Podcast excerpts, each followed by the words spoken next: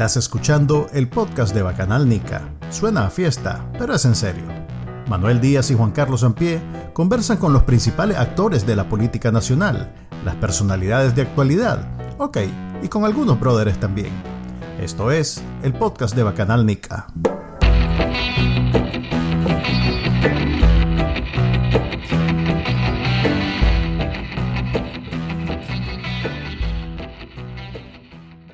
Buena, buena. Este es el episodio número 58 del podcast de Bacanal Nica. Hoy nos acompaña una invitada muy especial. Que no necesita introducción. Que no necesita introducción, pero que le vamos a pedir que, se presente para nuestro oyente en audio.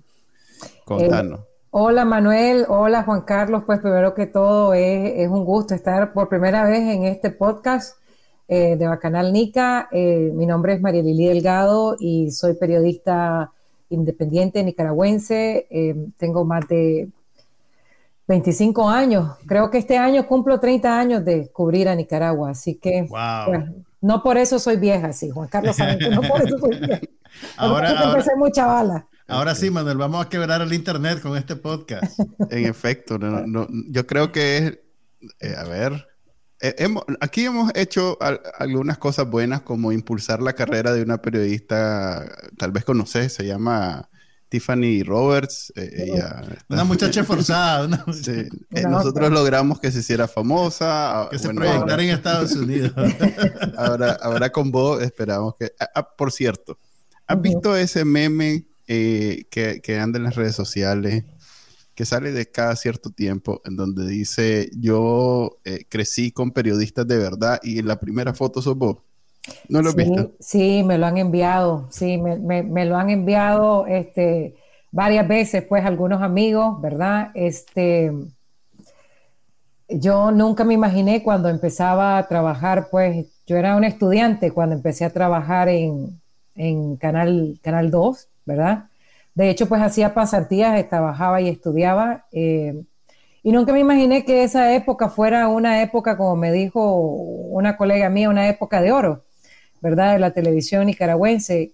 Lo único que nosotros queríamos como estudiantes era hacer un periodismo profesional, ¿verdad? Un periodismo de balance en ese momento, porque era la poquerra, entonces veníamos después de la, la década de los 80, eh, de la guerra civil. ¿En qué año empezaste en TV Noticias, Lili? En, bueno, TV Noticias empezó en 1995. Eh, yo arranqué como estudiante en 1992, ¿verdad? En TV COSEP, eh, con Rosemary Thornton, a quien siempre pues agradezco que me dio la oportunidad porque era una estudiante, ¿no? Y lo que necesitaba era aprender. Ya.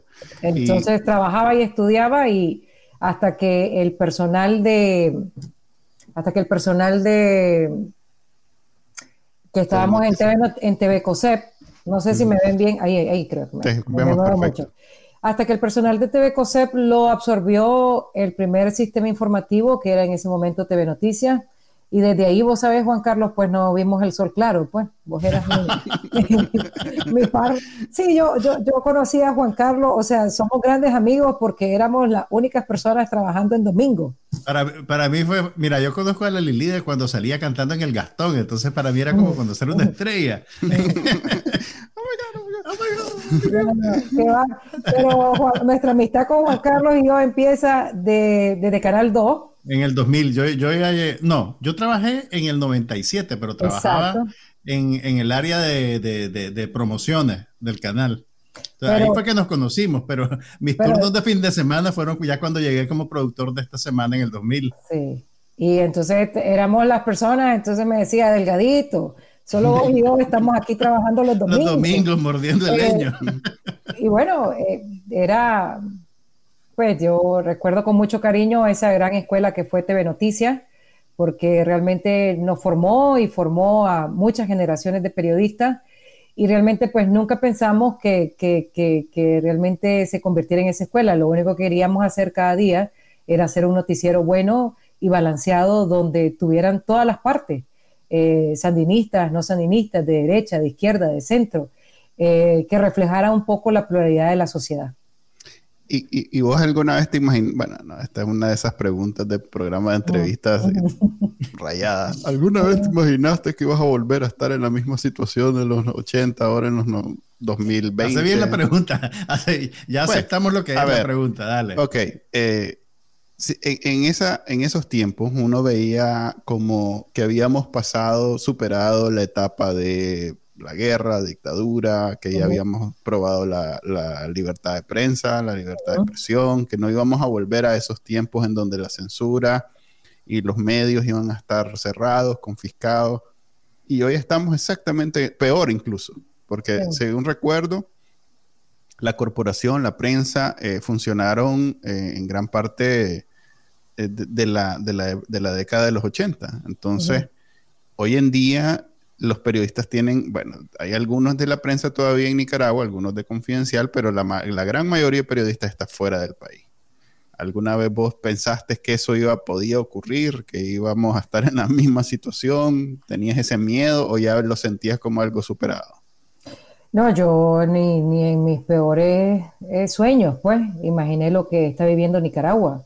Eh, cuando empezamos, pues yo le agradezco mucho a Dios y a la vida que, que hayamos empezado en los inicios de los 90, porque eso nos permitió vivir una transición y nos permitió también eh, ser testigos de la historia en un momento en que eh, había mucha polarización. Sin embargo, el gobierno de doña Violeta Chamorro promovía la libertad de expresión total, promovía que, que, a ella le preguntaran, incluso periodistas que ella sabía que eran sandinistas, periodistas no sandinistas, y, a veces siento que uno pues digo que soy afortunada de haber vivido eso porque uno puede contrastar las diferencias.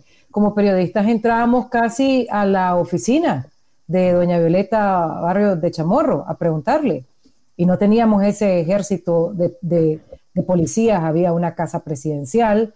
Eh, habían conferencias de prensa. Habían conferencias de prensa. podían hacer preguntas. podías hacer, preguntas, no solo poner un micrófono así para que la gente dijera lo que quisiera. No, había un agregado de prensa. Eh, a doña Violeta eh, eh, se le preguntaba constantemente. O sea, incluso, y creo que por eso es importante la, memoria histórica, ¿no? incluso durante los gobiernos del presidente Bolaño y el presidente alemán, ¿verdad? Aunque he de decir que con el presidente alemán se eh, eh, empezaron las tensiones, ¿verdad?, con la prensa independiente, pero, pero nunca se llegó a encarcelar eh, o a confiscar medios de comunicación por la crítica, especialmente en el gobierno de Alemán, que fueron... que, que, fue donde se registró y la prensa independiente hizo una gran labor de investigación de los actos de corrupción. Pero no por eso se confiscaron medios de comunicación, ¿verdad? Entonces... Don Enrique confiscó una radio, aquella poderosa, había ese, hubo, ese, hubo ese antecedente, ¿verdad? Sin embargo, con don Enrique Bolaños también, eh, él hablaba día y noche, a veces hasta eh, eh, para los noticieros era difícil este, ver cuál versión. pero, pero, pero no al nivel, Manuel, no, no, yo claro, claro, este, solo estoy tratando de...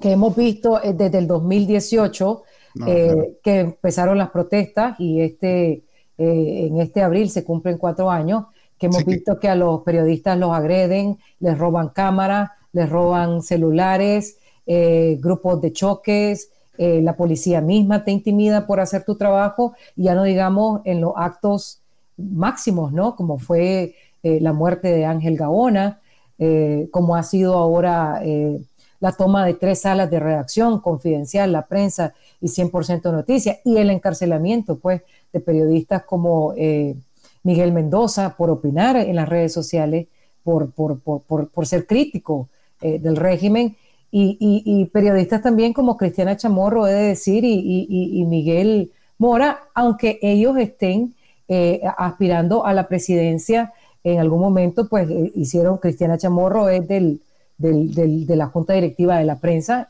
y Miguel Bora, pues...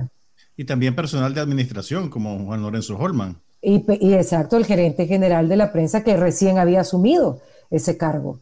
Entonces es cuando uno eh, comienza a, a recopilar hace poco. Eh, eh, me tocó hacer una presentación en Austin, en Austin, Texas, sobre el estado de la prensa independiente en Nicaragua. O sea, son tantos los atropellos que a veces es hasta, difícil de sistematizar y, hablar porque son tantos que no terminamos. Yo creo que lo que más ubica a las personas que no entienden exactamente cómo es que funciona en Nicaragua eh, es, cuando les decís que ellos, el presidente y su vicepresidente, que son esposo y mujer, ya de ahí va uno ubicándose, son los patrones de todo el que lo entrevista, entre comillas. O sea, es el, literalmente es el dueño del medio donde trabaja el periodista que lo está filmando, entrevistando, poniéndolo en, haciendo público lo que ellos dicen, su mensaje. Fíjate que una, una, medida de la gravedad de la crisis de abril eh, fue que Daniel Ortega se sometió a entrevistas con periodistas independientes de fuera de Nicaragua. Eh, en, en todos sus para ese entonces creo que eran 12 años de gobierno, 13 años de gobierno. Nunca se había sentado con, gente independiente y ahí tuvo toda una jornada de, de, periodistas de afuera que lo entrevistaron. Ninguno de Nicaragua. ninguno, de Nicaragua. ninguno de Nicaragua. Ninguno de Nicaragua. ¿Vos alguna vez has entrevistado a Daniel Ortega, María Lili? Sí, sí, en muchas ocasiones. Y, he de decir incluso que eh, creo que eh, el régimen de Ortega Murillo se cierra totalmente a partir del fraude municipal eh, eh, eh, electoral, porque yo me acuerdo que, bueno, Daniel Ortega regresa al poder en el 2007, ¿verdad? gana en el 2007. Gana, en el 2006 y él asume el poder en el 2007. En, esa, en ese momento, en ese año, me acuerdo que en septiembre, si mal no me recuerdo, se registró el huracán Félix. ¿verdad? Que era una emergencia, si la mente no me traiciona. Y nosotros todavía, yo me acuerdo, yo cubrí el huracán Félix para Univisión y todavía llegamos, me acuerdo que venía de una transmisión y llegué a la, entré a la secretaría y venía tarde de un satélite, en aquel entonces un satélite, ¿verdad? no, era, por internet. No, era por internet, era una por Facebook. Era, ni por Facebook, era una, o sea, nosotros teníamos que llegar a un punto de satélite para poder transmitir la nota para Univisión y me acuerdo que estaba transmitiendo en varias eh, ediciones y llegué después de la conferencia, al final de la conferencia de prensa, todavía este, estaba ahí, ¿verdad?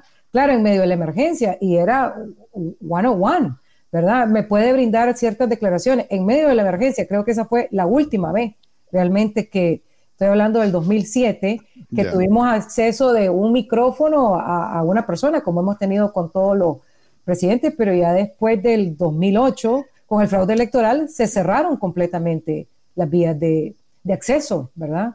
Debe, haber un protocolo. Ya en ese tiempo era su esposa la encargada de controlar los de comunicación. Y yo creo que para el 2008 fue que salió aquel memorándum de Rosario Murillo donde hablaba de la, de la, de la información incontaminada.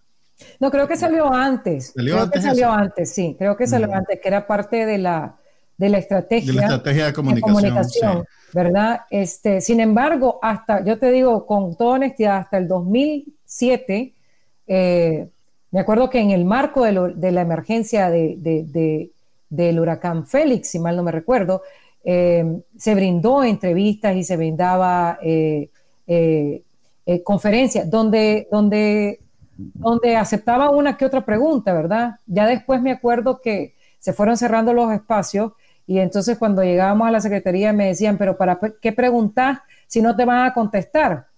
Me decían algunos periodistas, porque preguntar es nuestra obligación, porque ese es nuestro trabajo, preguntar. Eh, mi trabajo es preguntar, el trabajo del presidente es responder. Si él no responde, ese es su problema.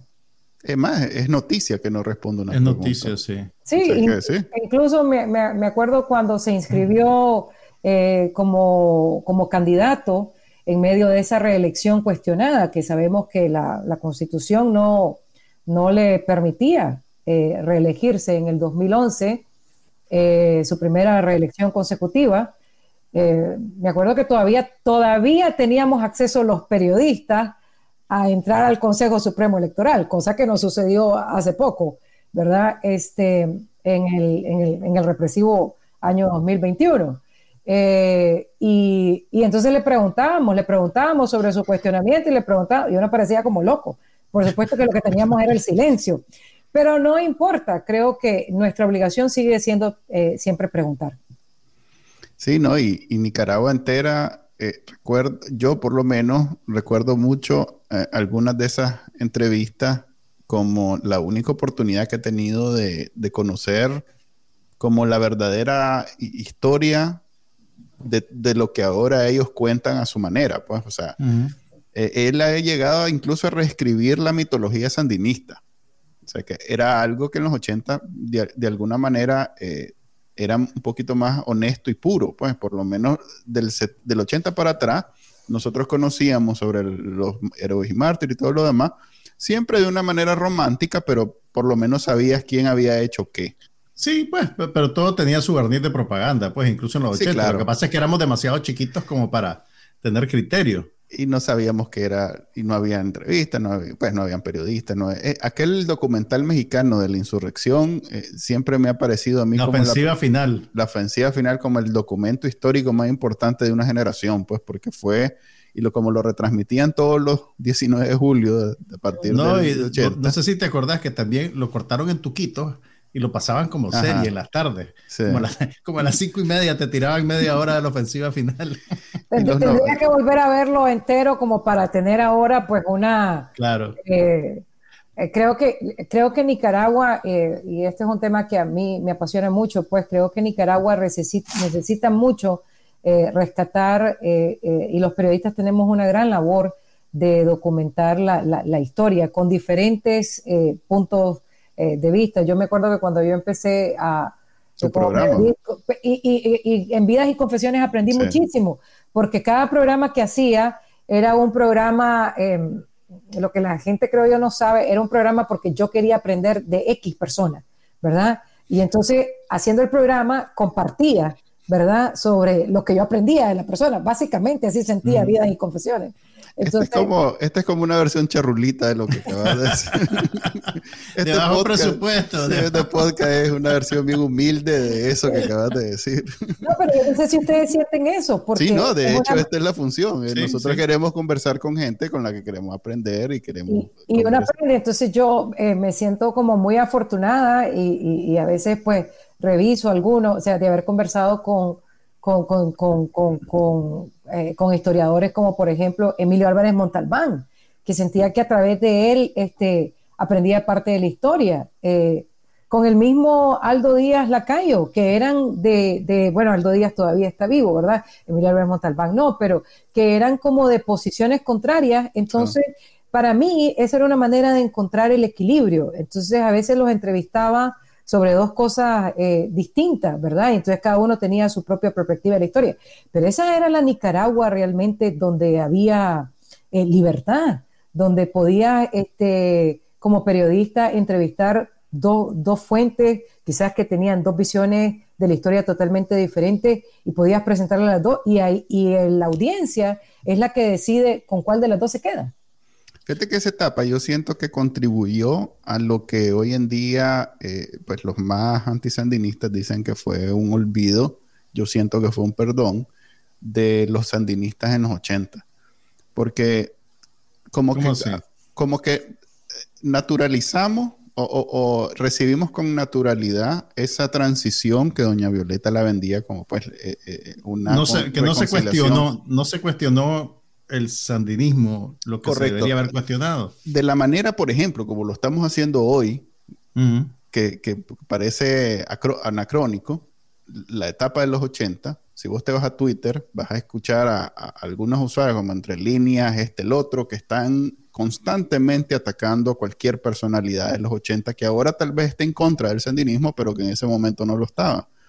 Yo creo que esa etapa de los 90, donde hubo ese periodismo y ese interés por revisitar y conocer y con ese espíritu de reconciliación en donde no había animosidad. Yo, yo recuerdo que en efecto los, sandinistas eran vistos como, como oposición, pero no como asesinos, ladrones. Tal vez en, en, algunos círculos en privado ya sabías quién era Piñatero, quién había sido nefasto, que tenía así como sangre en las manos y no todo lo demás, pero en general, eh, los líderes sandinistas eran vistos como otro político, pues como un político de la oposición. Y si vos hacías ese trabajo en, el noticiero del Canal 2 y en tu programa, de alguna manera nosotros fuimos aceptando que, eran, que era otra etapa y que eran simplemente otro, políticos de, de, la oposición, pues que no eran lo que vemos ahora cuando vemos a un eh, Gustavo Porras, que no puede uno evitar sentir algo visceral al verlo, pues no, no es solo lo que dice, sino con solo su presencia ya uno siente algo, el Nica, pues más el Nica exiliado, el Nica que está dentro.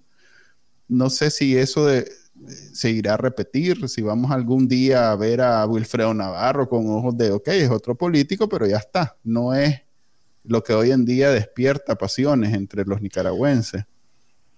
¿Qué piensas vos, Juan Carlos? A ver, no quiero monopolizar la Mira, pues, o sea, yo, yo, creo que sí tenés razón. Eh, yo creo que ahí se, se, conjugaron dos cosas. Primero, el, eh, el afán de la sociedad por, por, superar avanzar, digamos, por superar el, el, trauma de la guerra civil de los 80, pero también eh, hay, hay algo en el carácter del nicaragüense que, que nos hace preferir no confrontar las cosas duras del pasado. Y entonces, bueno, eso ya pasó, eso, ya pasó, sigamos adelante, veamos qué viene, eh, no hablemos de eso. Y, yo creo que es una mezcla de ambas cosas. Pues, eh, primero, la, la, la, creencia de que, para, de que para avanzar teníamos que aceptar esa carga. Y, segundo, el, el, el, ese, esa tendencia a, a, al olvido, pues a, no confrontar las cosas. Mira, eh, una vez estaba platicando de todas las personas del mundo con Dora María Telle y ella me decía, estábamos hablando del terremoto de Managua, de, cómo había pasado el terremoto, dónde estaba ella cuando pasó. Y entonces ella me decía que eh, nunca se supo realmente el número oficial de cuánta gente murió en el terremoto del 72. Y no solo eso, eh, no hay ni siquiera un monumento a la gente que murió en el terremoto. Eh, empezar por ahí y después con, con, con, la insurrección, no hay un número oficial de cuánta gente murió. Tampoco hay un número oficial de cuánta gente murió en la guerra civil de los 80. Eso te iba a decir yo. No sabemos, no sabemos cuántos contras murieron, no sabemos cuántos sandinistas murieron. Entonces, es, eh, eh, es, como parte de nuestra es una parte súper negativa de nuestra idiosincrasia. Porque, por ejemplo, si vos te vas a, El Salvador, en El Salvador hay, hay hasta un monumento para los, para los migrantes es el monumento al, hermano que se fue, al hermano lejano, una cosa así. Nicaragua tiene una tendencia a no confrontar su pasado, a, no, a no ver las cosas malas que se han hecho, a, no tomar medida de las tragedias que, que, nos han formado. Entonces, pues tenemos todos los traumas del terremoto, de la guerra, pero no sabemos, no sabemos cuánta gente se murió, no sabemos quiénes se murieron al final. Cada familia tiene que cargar con su duelo y no hay un reconocimiento público del sacrificio de las personas, excepto cuando funciona para abonar a un proyecto político. Pues vos ves el Frente Sandinista, que tiene a todos sus héroes y mártires y, tiene calles con sus nombres y monumentos, pues con algunos, y una vez al mes van a repartirle canasta a las madres de los héroes y mártires, pero ahí ya están sacando un rédito de imagen, un rédito de propaganda, en vez de, reconocer realmente la tragedia que la gente ha vivido. Eh, y el Frente Sandinista solo cuenta sus muertos, ¿me entendés? Y, lo ves clarito ahora que se está acercando el aniversario de, abril, pues. La Rosario Murillo habla del, del muchacho que pintaron de azul, habla del señor que le pone su nombre a los asentamientos, pero hubo más de 350 muertos en el mes de abril, ¿verdad? ¿Y dónde están, dónde están las causas de esa gente? Eh, dónde están las investigaciones de todos esos muertos, incluyendo a los, a los que se identifican como sandinistas y a los policías. Eh, eh, eh, es una, es una, es como que es, una tendencia, pues es parte de nuestro carácter y tenemos que encontrar la tenemos que encontrar un antídoto para eso, para que cuando se dé vuelta la página de este capítulo funesto que estamos viviendo ahorita, realmente podamos tomar medida del costo humano de estos procesos. Porque si no sabes el costo humano de estos procesos, los terminas repitiendo. Exacto, eso es lo que te iba a decir. Yo creo que, pues, esa es una de las grandes aprendizajes. Eh, como te digo, yo, yo inicié como periodista estudiante en 1992 y quería tratar de entender el momento eh, histórico que vivíamos, ¿verdad? Porque era una transición convulsionada Eh, y en estos historiadores de, de, de, todo lo, eh, las ideologías, como que traté de, armar ciertos pedazos de la, la historia. No he terminado, ¿verdad? Por supuesto, estoy, sigo que estoy empezando, pero, pero las grandes reflexiones es que eh, la situación es que no me acuerdo quién, quién dijo esta frase, pero el problema es que si uno no sabe de dónde viene, no sabe a dónde va. y, y, y, después repite los mismos errores, como estamos viendo. O sea, a ver, cuando estaba el, el, el, gobierno de Alemán, el Frente Sandinista en la oposición cuestionaba el nepotismo, ¿verdad? en, eh, durante la administración alemán. Y, y, ahora ese nepotismo lo vemos durante el régimen de Daniel Ortega. Elevado a la décima potencia. Con hijos en altos puestos, con asesores, eh, con, con, con, la, o sea, a ver, el presidente y su esposa, la vicepresidenta, ¿verdad? Y, y, y, y cuestionando a otras ¿Te imaginas la azonada que hubieran montado si Alemán hubiera puesto a la María Fernanda de vicepresidenta? No hubiera quedado piedra sobre piedra. Yo no me quiero, pues, ni, ni imaginar. Lo que pasa es que esos, eh, eh, es, eh, yo a veces platicaba mucho con, con el doctor Aguirre, con el doctor Danilo Aguirre, y me parecía fascinante porque me parecía como que él era como una biblioteca en vivo, ¿no? Y entonces trasladaba ciertos conocimientos y, me decía, me acuerdo al inicio de, cuando, a propósito de cuando se dio la, la, la, estrategia de cero contaminación, me decía eh, el doctor Aguirre, eso no va a funcionar, nunca ha funcionado la prensa oficial, no funcionó durante Somoza, no va a funcionar ahora. Claro, él, más sabe, con mucho respeto, el diablo, por, diablo, ¿verdad? Entonces es la sabiduría del vivir, de caminar más. Pero sí. Y en Nicaragua damos muchas vueltas, o sea que sirve de mucho saber lo que pasó antes. Yo creo que ese es un reto, pues, a, incluso que tenemos los periodistas de reconstruir esta historia. Lo que pasa es que, claro, en abril ha sido tan, tan, tan brutal lo que ha pasado, ¿no? Este, eh, el asesinato de más de 355 personas, ¿verdad? Este, y además la tecnología eh, no ha permitido el olvido, ¿verdad? Porque fueron unas protestas eh, y fueron unas muertes y, asesinatos que se transmitieron eh, en vivo, o sea, eh, uno no... Y de forma descentralizada, lo cual garantiza que no, no hay manera de detenerlo, no hay un lo que hubiera querido. No hay un discurso único, pues no hay un punto de vista eh, único. Sobre Abril, esto que decía, que Nicaragua es mucho de ciclo, donde cada cierto tiempo estamos casi que en la misma situación, a mí siempre me, por eso me, dan mucha, me da mucha esperanza cuando logramos romper un ciclo. Y en este caso, en abril, logramos romper la insurrección armada. Y no hemos llegado de nuevo a eso. O sea que eso a mí me da mucha esperanza porque quiere decir que tal vez es la última vez en el 79 la, que vamos a contar con ella. Pues no, ya de aquí en adelante van a ser situaciones en donde ya no vamos a tener que recurrir ni a guerras civiles ni a insurrecciones armadas para, digamos, que esos cambios bruscos, que, me, da, un poquito de, no, me gusta decir revolucionarios porque ya en Nicaragua hasta eso tiene un... Esa palabra está... Está manchada, pues. Contaminada, por decir. Me recordó la, conversación, un TEDx eh, que, que vi en, uh, hace bastante, que hace como 10 años, de una señora que se llama Marta Cabrera yo he escuchado, ese, fue el, ese fue el primer TEDx que hicieron en Nicaragua. Creo que ella participó en eso. Ella tiene un, toda su vida de, tratar estos temas. A nosotros los nicas no nos gusta hablar de los temas incómodos. Y estos TEDx a mí me gustaban mucho porque, si bien había unos que llegaban a, hablar de cambiar el mundo, pero habían otros que llegaban a hablar de temas incómodos, como doña Mónica Salaquet que llegó a hablar del machismo desde un punto de vista diferente al que normalmente hablamos. Pues. Ella, eh, Marta Cabrera, habló precisamente que en El Salvador eh, ella había trabajado mucho estos temas de revisitar la, guerra civil en los 80 y que en Nicaragua no, porque los nicas no, no, no, queríamos hablar de esos temas, no, no, y ya ves pues, o sea, estamos repitiendo básicamente la misma historia. Pero hablando de, de abril, eh, me gustaría, te confieso que vi, voy a hacerle el comercial a Luis, te vi en el programa de Luis el viernes con, con eh, Arturo. Pero hacerlo bien, hacerlo bien. Luis Galeano, Café con Vos. no, no, no, no. enfoque, enfoque. enfoque Un programa en el que yo también, por casualidad, aparecido. Seguro no llegó nadie ese día. Llamate este a Canal Nica para que.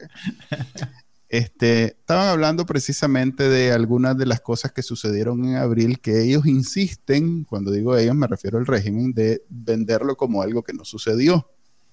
Eh, y vos comenzaste a dar datos. Me imagino que vos pasaste todo el 2018 en medio de la noticia.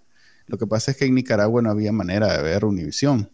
Es, una de esas cosas extrañas donde los periodistas de Univisión hacen los mejores reportajes. Yo me acuerdo uno de, de Tiffany León que yo, estaba asustado porque vi imágenes de, camarógrafo de verdad, no era de celular, pero nunca los vi, o sea, tuve que hacer un montón de cosas para verla, pero en Nicaragua no se podía ver. Creo que solo en Rivas había una empresa de cable local que, se estaba tamaleando la señal de Univisión y la ponía pues a huevo. pero... tal vez mucho de lo que vos viviste, no, nosotros no lo vimos. Entonces, si tenés historias o experiencias, en, estuviste ahí, que nos puedes decir, yo estuve en tal cosa, yo estuve en... ¿Cómo, cómo viviste vos el 2018? Mira, este, yo eh, ingresé a la, a, la, a, la, a la, bueno, Juan Carlos sabe, ingresé a la cobertura en, en, en julio del, del, 2018, ¿verdad? Este, de hecho, pues ya, ya no estaba en el periodismo de la calle, sin embargo eh, regresé en un momento en que las cadenas internacionales eh, me estaba, eh, me pegaron algunas llamadas y, fue bien difícil porque ya había pasado lo de Ángel Gaona, ya, a ver, ya había pasado lo de las madres, ¿verdad? Lo de la marcha de las madres tan trágico. Fue mayo, 30 de mayo. fue el 30 de mayo. Eh, pero me acuerdo que regresé de lleno a las calles eh, con, eh, con la marcha que se con la marcha cubriendo la marcha en respaldo a los obispos, ¿verdad? Desde entonces te puedo decir que cubrí, porque sabemos que, que las protestas fueron imparables desde abril hasta septiembre, del 23 de septiembre del 2018, ¿verdad? que fue, eh, y eso sí, que fue cuando asesinaron al joven Matt Romero, ¿verdad? Que nosotros estábamos cubriendo esa protesta con muchos este, em, eh, corresponsales internacionales y que, y que a pesar de lo que diga la narrativa gubernamental, o sea, eran protestas donde se convocaba, pero cada vez que se convocaba una protesta, el régimen hacía una protesta paralela, ¿verdad? Eh, una protesta paralela que a veces se encontraban, a veces no se encontraban, ¿verdad? Pero que en la última etapa ya como que el oficialismo iba a buscar a, a, a, los, a, los, a los ciudadanos opositores, porque ahí, más que a los autoconvocados, porque ahí eh, yo me acuerdo, no me acuerdo de haber visto ningún partido político liderando esas protestas. Eran personas que realmente eh, como se, denominaron autoconvocados, eh, que mirábamos gente de la sociedad civil, que empezábamos... Es más, la, gente, la gente se resistía cuando veía a, personalidades del PLC, de partidos así específicos, a veces hasta los regañaban, pues decían, no los, queremos aquí. Es famosa muy al, comienzo aquella marcha, aquellos jóvenes de, que estaban protestando por el indio maíz, que llegó María Fernanda Flores de Alemán y la corrieron. La, corrieron, precisamente. Que fuera, pues. Sí. nosotros como prensa, pues yo me reincorporé en la cobertura con Univisión, como te digo, como prensa internacional, empezamos a reconocer un montón de líderes cívicos, ¿verdad? Este, personas que iban activamente a las marchas, pero no eran de partidos políticos, eran personas que, que, que, que, que les llamaba su conciencia de protestar, digamos, y apoyar la demanda de justicia de las madres de abril. ¿verdad? Eh, eh, eh, apoyar también a la, a, la, a, la, a la iglesia en los ataques que empezaba a hacer el régimen de Daniel Ortega hacia los obispos. Y, recuerdo en, en, septiembre, que es la última marcha grande que se dio, ¿verdad? porque a partir de eso se estableció el estado de excepción, eh, que a ver, que estaba tomada toda la ruta por el oficialismo donde había eh, anunciado la oposición que iba a, marchar. Eh, y sin embargo, para evitar confrontación, los pobladores, ¿verdad? Decidieron irse por otra ruta, cambiaban por otra ruta, siempre eh, en eso, quien, quien, quien, quien, veía que lideraba, que cambiaba la ruta, me acuerdo que era el, profesor Baltodano, si mal, no me, mal no me recuerdo, como uno de los líderes Sí, sí. Líderes sí. Entonces, bueno, la policía está por aquí, entonces nos vamos a ir. Me acuerdo en una, una de aquellas protestas que se fueron eh, por, por dentro, ¿verdad? De, de, de, Rubenia. Pero ese 23 de septiembre eh, cambiaron la ruta a pesar de que la policía quería dispersar a la manifestación, ¿verdad? Con bombas lacrimógenas. Y a pesar de la, policía impedir, está, por un lado tenías al, al, oficialismo y grupos de choque, y por el otro lado tenías a la policía. Y sin embargo se metieron, creo que era, si mal mi mente no me recuerda, en las Américas 2 o 1, pero me puedo equivocar, se metieron en los barrios, ¿verdad? A protestar, evitando la confrontación con la policía, evitando la confrontación con, y se iba, eh, eh, me acuerdo que, que, íbamos acompañando ahí en la cobertura, ¿verdad? Porque íbamos en la cobertura cuando en eso se oyeron disparos, ¿verdad? Disparos que, que, después, que disparos que fueron, eh, que fueron captados incluso por fotógrafos de la prensa y del Nuevo Diario, cuando personas con pinta de paramilitares dispararon a la, a la, a la, a la, a la marcha. Me acuerdo, eh, eh, eh, Juan Carlos, este, que, a veces me parece mentira, pues que el camarógrafo de Confidencial, Lionel, Lionel ya no está con nosotros. Me acuerdo que Lionel, entonces cuando en eso se oyen los disparos, todo el mundo empieza a retroceder y para atrás, ¿verdad? Este, y Lionel estaba ahí en un poste y le digo a Lionel, venite con nosotros, que ahí están disparando y se oían todos los disparos, eh, incluso eh, eh, cuando nosotros íbamos replegándonos y corriéndonos la prensa internacional también, y eso está documentado porque pues yo lo saqué en un reporte en Univisión, este, se oían en, en, en, los puentes, clic, clic, clic, clic, clic, clic, clic, clic, clic, de los disparos que uno no decía, uno decía, pues, ¿cuál de estos disparos me tocará a mí? ¿verdad? Sin embargo, eh, eh, eh, y, producto de eso vimos cómo se, asesinó a este joven, Matt Romero, ¿verdad? una de las cosas que a mí, como periodista, pues, y, esos son hechos, lo, hemos visto, no, no, no nos lo contaron. me acuerdo que en la vela del joven Matt Romero, o sea, andaban policías asediando ¿verdad? ¿Cómo? Sí, no querían dejar que se diera la vela. No, ni siquiera, querían dejar que la gente pudiera guardar duelo, pues. Hablar, guardar duelo, o sea, cómo después asediar un funeral, que como a veces he dicho, eh, Paula Bravo, me acuerdo que, que, emitió un tuit eh, a la luz del funeral de, de Eddie Monte, que en Nicaragua se, no se respetaba ni el sagrado derecho de, de un funeral. Y acordate que en, el siguiente Día de los Muertos, ni siquiera dejaban que las familias fueran a las tumbas a dejar flores. Es, e, exacto. Eh, eh, eh, ¿cómo, es posible que se, que se rodee a las madres de abril por, por, por brindar una conferencia de prensa en la que se demanda justicia? yo a veces les digo, cuando he estado en el extranjero, eh, eh, en medio, en actividades con periodistas. O sea, si esto fuera en Nicaragua, estaríamos rodeados totalmente por la policía, pues, como era cuando existía la Fundación Violeta de Chamorro y durante los premios rodeaban todo Hispamer. O sea, ese asedio, esa, eso yo, yo no lo había visto nunca, ¿verdad? Eh, y, no es algo que nos lo contaron, ni, ni, es noticia falsa, ¿verdad? O sea, están mm. los hemos conversado y todavía no terminamos de conversar.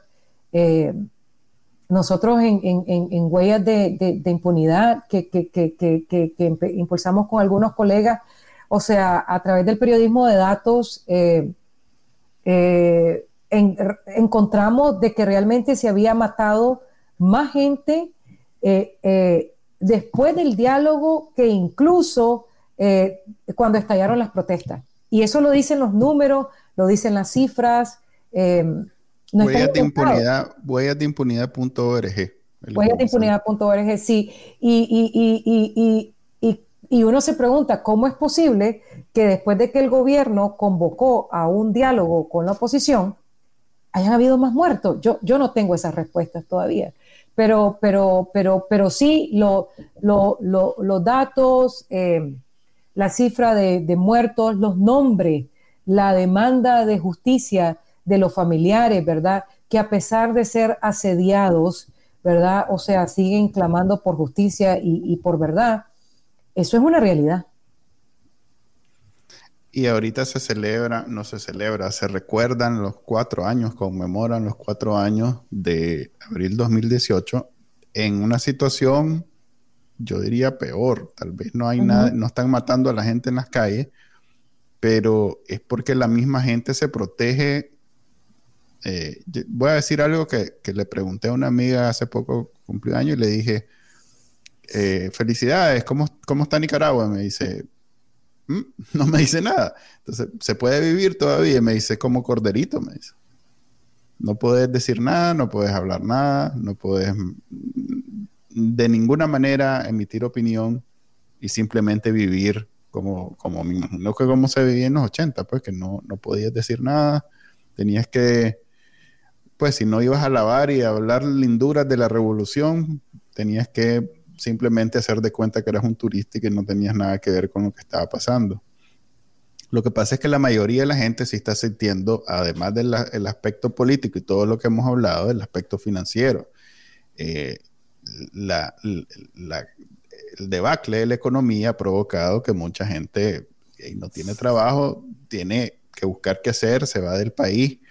Eh, hay un exilio económico eh, que va en ascenso y ahorita precisamente en, Costa Rica y en Estados Unidos eh, hay, unas hay una comunidad bien grande de NICA que yo esperaría, no sé, he escuchado sobre actividades que se van a celebrar en abril, pero yo esperaría que va a haber eso, pues que van a haber actividades donde los nicas vamos a recordar y vamos a protestar y vamos a decir todo lo que ha sucedido, ya que en Nicaragua no se puede.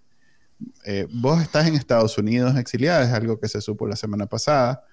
Eh, ¿Tenés idea si vas a ir a alguna de esas? Yo siempre aquí en Houston vivo largo y cuando hacen, este, generalmente pues me toca, casi que me toca más la manejada que el tiempo de estar ahí y digamos que la comunidad no es tan grande como en Florida.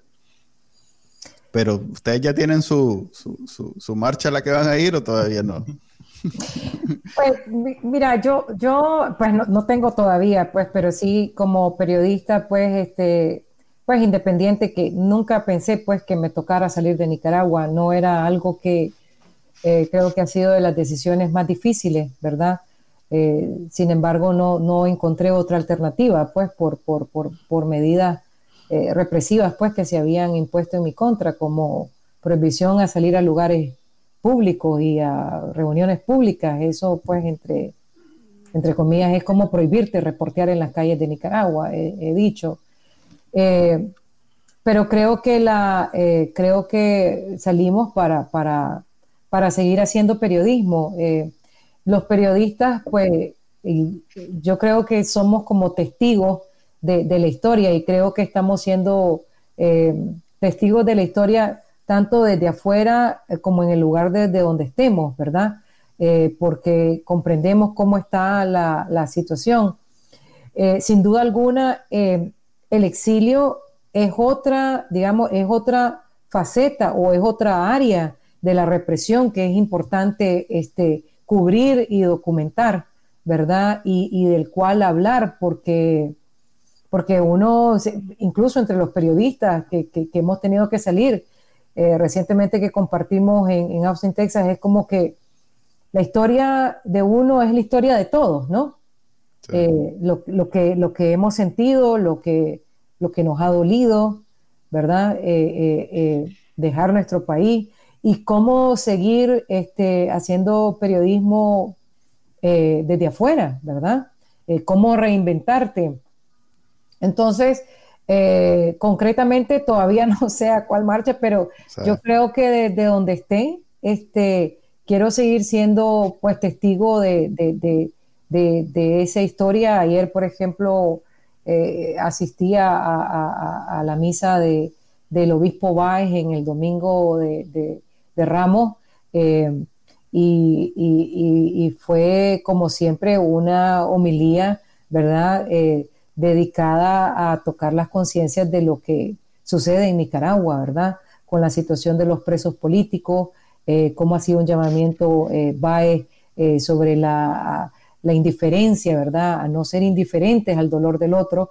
Entonces creo que a través de los diferentes personajes, ¿verdad? que han sido vitales en esta última etapa de crisis en Nicaragua, también estamos siguiendo de cerca la historia, pues. Sí, yo no sabía. En la entrevista que le hizo Carlos Fernando, él dice que él, viaja a Miami. Miami se ha convertido en, en, un lugar donde uno peregrina, yo mismo he ido a, Miami. Pues. Pero vos peregrinas a Miami para ir a comer fritanga. Eh, debo decir que mi motivo... Voy a, voy a traicionar una confidencia, pues, pero Manuel viene a la fritanga. Debo decir que, que, que la lechagria es quizás la, razón más, más, poderosa por la que voy a Miami. Si, si me ve a mí es para que le diga dónde está la mejor fritanga. Ahí nos vemos en la fritanga, le digo, para de un solo... No, y, voy, a, voy a decir algo muy personal. Estaba, estábamos con, con con Wilfredo Miranda aquí, con el periodista de, Divergente. Y, mm, eh, que por cierto, acaba de ganar Divergente un premio muy importante. Mm, está invitado para el próximo lunes, por cierto. Acaba de ganar el Ortega y Gasset, periodismo del de, 2021. Y, y, entonces le digo yo, vamos a celebrarle este, este premio con un quesillo. ¿verdad? Entonces, en bolsita, lo pidieron en bolsita. Con un cacao. ¿qué, más, qué, más, ¿qué más querés, Leo, que celebrar este premio con, un cacao y con un quesillo. Vaya, te dije, venga la soleada Florida. No, no, en, Houston hay, ya hay sus cuantas eh, fritangas. De hecho, una de ellas vende quesillo y son muy ricos. Compite con, con los de allá, de, de, de, de la Pacentro y eso. Pero no, pues no es lo mismo. Qué atrevido. no, es lo mismo que... no, sé si estoy haciendo, no, no sé si estoy haciendo pues un comercial, pero realmente nos comimos un rico quesillo en la, en la, en los Willy Wiste. ¿Verdad? Ah, Entonces, celebrando el, el, el, premio. Creo que esa es la mejor manera de celebrar comiendo nuestra comida y, y, y, y pues, y honrando. Sí, es algo, algo que los que están en Miami, los que están en Costa Rica, mm, no, no, sufren tanto como los que hay una gente que se va a Europa, a los, los confines del frío, a Canadá, donde la mayor parte del tiempo están a menos cero y e, esa gente sí eh, es, un, es una a mí me, a mí me duele mucho cuando... pensarlo, eh, nosotros somos de clima tropical, pues no deberíamos de estar en el frío. Hasta los que son del frío sufren con el frío. Ahora imagínate un Nica que está acostumbrado a que todo el tiempo está, estamos a 38, 37 grados todo el año, a estar a menos 20, menos 30. Es un ajuste importante realmente. es horrible. Bueno, yo quiero tener para en, estos días, para abril, todas las actividades. Entiendo que el PESIN, que es una, es una organización de periodistas, va a tener eh, alguna, algún tipo de, preparación. Hay diferentes grupos opositores. Eh, ahorita, eh, digamos que los clásicos, la UNAV y la Alianza, están en un proceso bien difícil de reorganización. hay unos nuevos que han ido surgiendo, como el, el Congreso de Nicas Unidos, del cual soy miembro incluso, pero que me cuesta un poco entender muy bien el nombre, que tiene gente en Costa Rica y en Miami.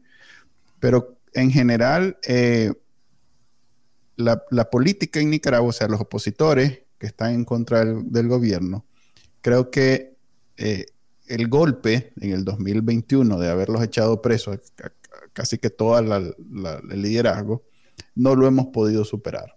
Hoy vi un, video de Doña Kitty de, de los del Partido este, Ciudadanos por la Libertad. Pero digamos que... ¿Pero un video reciente? ¿Qué es lo que Sí, es un video de hoy. Es un video ah, de hoy. Que es como un pronunciamiento de ese por él. Sí, un pronunciamiento por abril, pero mm. eh, eh, siento yo que incluso después de el golpe con, la salida de Arturo, este, Macfields, eh, lo, lo, que sucedió en la ONU, siento que la oposición en Nicaragua todavía tiene un proceso que, que seguir para de nuevo poder presentar un bloque unido que realmente pueda adversar internacionalmente, por lo menos, a Daniel Ortega. Y no lo tenemos. Eh, ¿Vos tenés alguna receta, Marely, con toda tu vasta experiencia cubriendo la política de Nicaragua?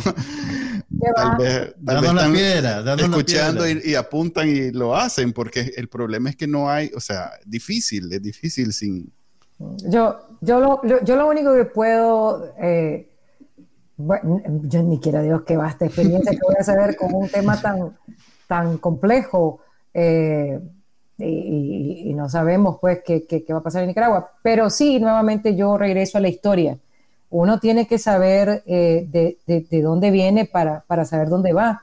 Eh, y no es que la, la, historia, bueno, en algunos casos la historia se repite, pero en este caso de Nicaragua yo, yo trato de volver em, ¿Qué te quiero decir? Para, para vencer a Daniel Ortega, eh, la UNO, la Unión Nacional Opositora, se, tuvo que, valga la redundancia, unir, ¿verdad? Y hacer un frente común eh, eh, a Daniel Ortega. Claro, la figura de Doña Violeta en ese momento, ahora que uno lo ve en perspectiva, fue vital también, ¿verdad? Este, ¿Y, cómo será de, tan relevante ese proceso histórico eh, en nuestro país que, sabemos, pues, y los expertos han dicho que, Daniel Ortega no supera esa, derrota y que en parte por eso eh, es que estamos viendo parte de lo que estamos viendo, ¿no? Eh, ¿Por qué no dejó correr a Cristiana Chamorro? ¿Verdad? Cristiana Chamorro... a nadie a nadie. Eh, a nadie, ¿verdad? Este, Cristiana Chamorro mismo dijo, eh, me acuerdo en unas declaraciones en la fiscalía, que, que Daniel Ortega estaba aterrado, esas fueron sus palabras, ¿no? Luego hay que, eh, ¿cómo, cómo, cómo superamos de la guerra civil a, un, a una transición? Fue a través del diálogo de Zapuá. Ninguno de estos procesos fue perfecto, ¿verdad? Fueron procesos imperfectos, eso es una realidad. Eh, pero, pero son cosas que nos han pasado en la historia, ¿verdad? Y también eh, fueron procesos que tuvieron, en el que la comunidad internacional tuvo incidencia y, tuvo un papel que jugar. Pues realmente la solución no, salió solo de nosotros. E, exacto, entonces yo, yo creo que yo creo que tenemos que revisar la, la, la, historia para, no para, bueno, no, no solo para eh, no es que estoy diciendo que ibas a encontrar las soluciones y vas a repetir las mismas soluciones en una, en una época que es muy diferente, ¿verdad? A la que se vivía. Hoy tenemos el Internet, hoy tenemos las redes sociales, la instantaneidad, eh, o sea, eh, vivimos épocas de pandemia, de incertidumbre, a ver, you name it, pues, ¿verdad? Pero dentro de eso hay ciertas cosas como los valores que no cambian, ¿verdad? Entonces, eh, el el valor de un diálogo, pero un diálogo verdadero, ¿verdad? Eh, eh, el valor del respeto, el valor de, unas elecciones eh, libres, ¿verdad? O, de tener al frente de las instituciones este, personas honorables, como un Mariano Fiallos, ¿verdad? Que, que, pudo decir en 1990, no señores, doña Violeta ganó, ¿verdad? Y que, y que, y que sé que, que, o sea, esas son, esas son cosas en la historia que yo creo que no, no, es, sí, es historia, pero, pero a la luz de la crisis que nosotros vivimos, eh, son, son importantes, ¿verdad? Eh, rescatar qué de la historia, qué de lo que hemos vivido, eh, y con esto cierro porque es difícil cuestionar a Nicaragua, qué de todo lo que hemos, oh, perdón, es difícil contar eh, en Nicaragua, ¿qué de todo lo que hemos vivido, de los episodios, buenos o malos, necesitamos rescatar, ¿verdad? Para, para encontrar ahí una nueva solución. que, yo no sé cuál es, eh, Manuel, ¿verdad? Porque los periodistas lo que somos, lo que ah, la vez, mira. No, es que. ¿Qué esperanza tenemos? ¿Y Lili? Lili? No, observadoras de la historia. No, de no, no, son bromas, son bromas. tenemos que tomar cierta distancia para poder contarlo, para poder contar los hechos, para poder, mm. eh, eh, sí, decirte esos facts, ¿verdad? Este, sin embargo, eh, hay ciertas cosas que los periodistas no podemos eh, en los cuales podemos compartir, que es la demanda esa de verdad, la demanda de, justicia y, compartir los hechos como, eh, por ejemplo, en cuatro años nosotros nunca hemos visto que el presidente Ortega se refiera a cómo murió Álvaro Conrado, por ejemplo. Cómo murió Franco Valdivia, asesinado en Estelí. Y decenas de jóvenes más. Hemos escuchado al presidente Ortega hablar de nombres de policías asesinados, que es importante también señalar que los organismos internacionales han dicho, el GIEI que brindó una conferencia de prensa donde, en sus cuentas, donde los incluía y decía que en Nicaragua se necesitaba una fiscalía independiente para investigar todos los asesinatos, incluyendo lo de los asesinatos de los oficiales.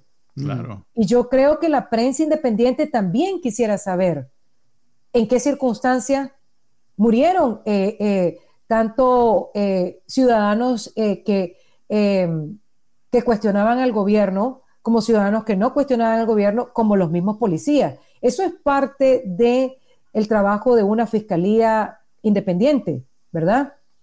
que el mismo GIEI, que era el grupo de expertos interdisciplinarios de la OEA, que el mismo gobierno aceptó que llegaran, y después los terminó prácticamente expulsando antes de que presentaran su informe.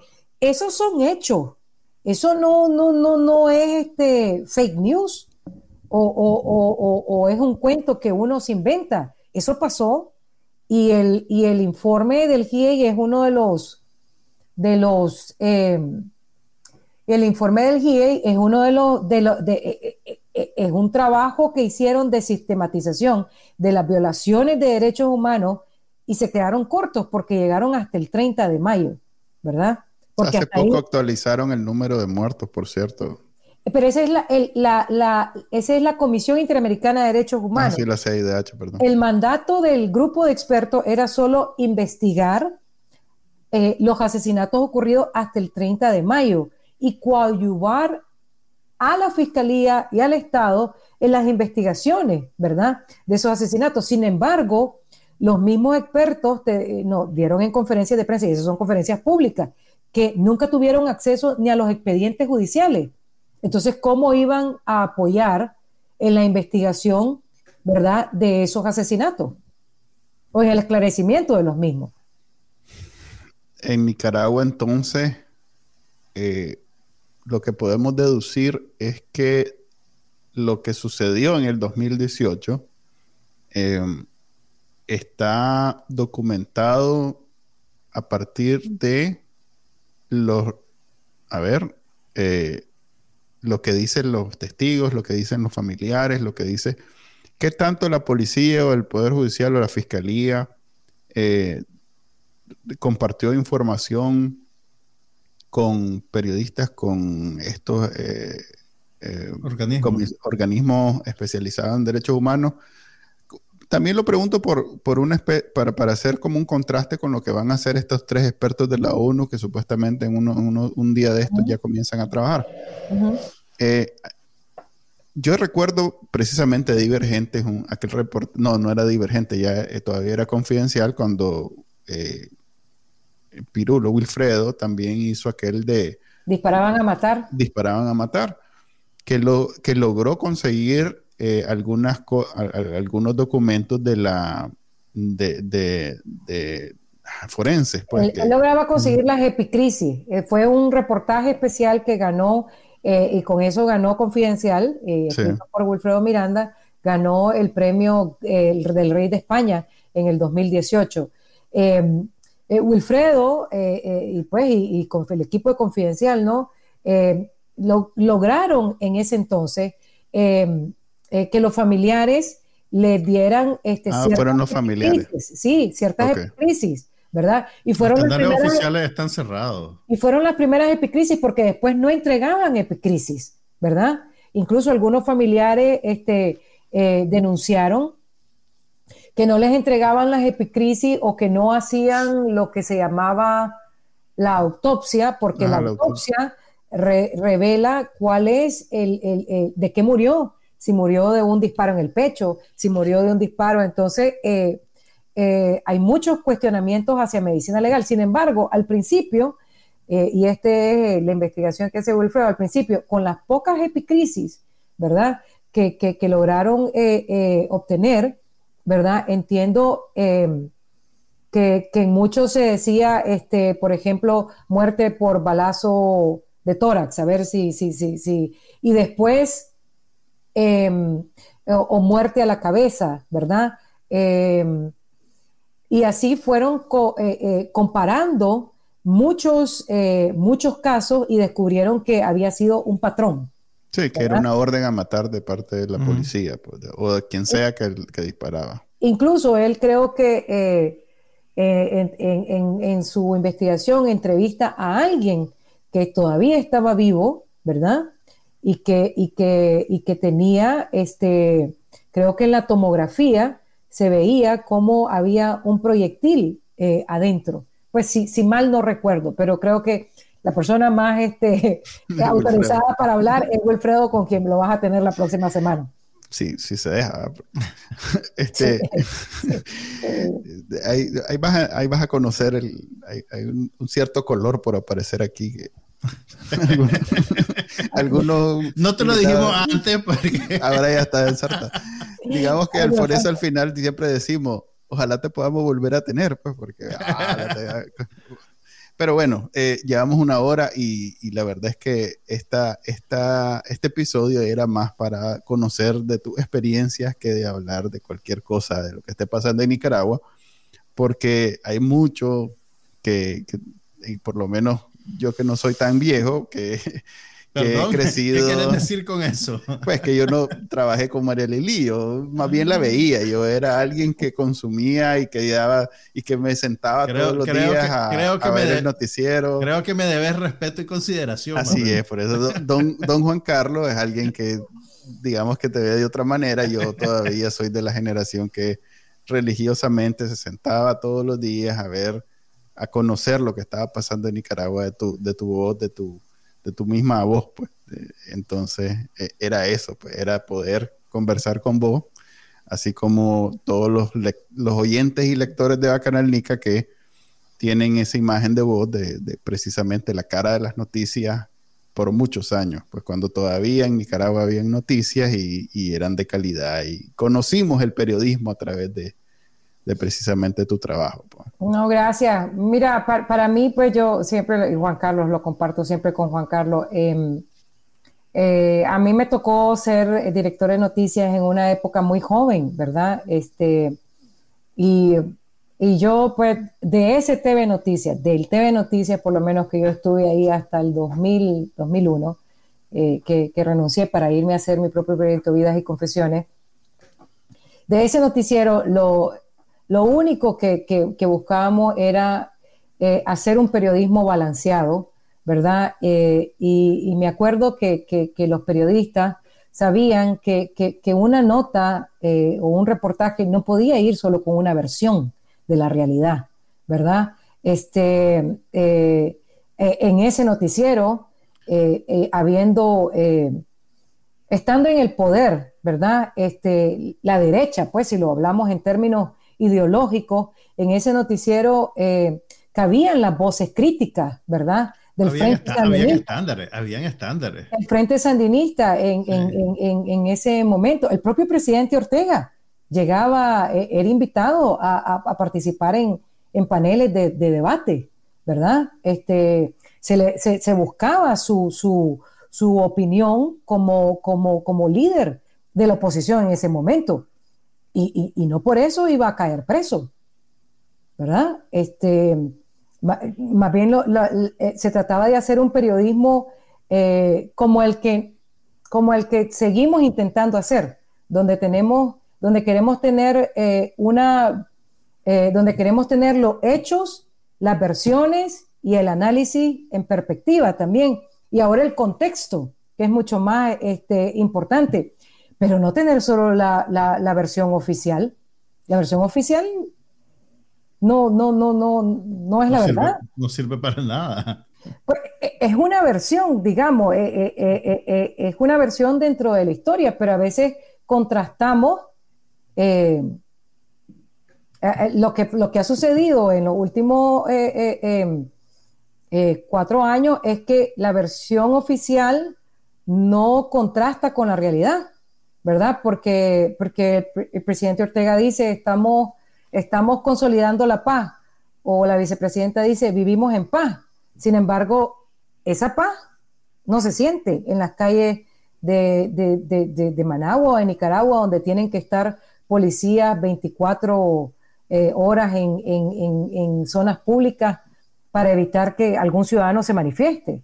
O que si un ciudadano se manifiesta eh, eh, en las vías públicas puede ir detenido. O si un ciudadano cuestiona en las redes sociales puede tener hasta 10 años de cárcel, como hemos visto que 14 ciudadanos han sido acusados de la ley de ciberdelito. Hay un señor... No, sé si eso es vivir en paz, pues. El señor que... Con más de, 170 presos políticos. El señor que es campesino, que vive en el norte, que ni, que ni tiene teléfono de pantalla, pues un telefonito de esos que tiene, tal, si acaso WhatsApp, está preso por supuestamente un tweet y no tiene ni Twitter, ni Facebook, ni nada. O sea, es son unos niveles inverosímiles que, que nosotros que hacemos sátira, de alguna manera es un reto porque... Te sobrepasa, la realidad te sobrepasa realmente. Es difícil en, Nicaragua hacer precisamente ridiculizar algo que de entrada ya es ridículo, pues ya es, en fin.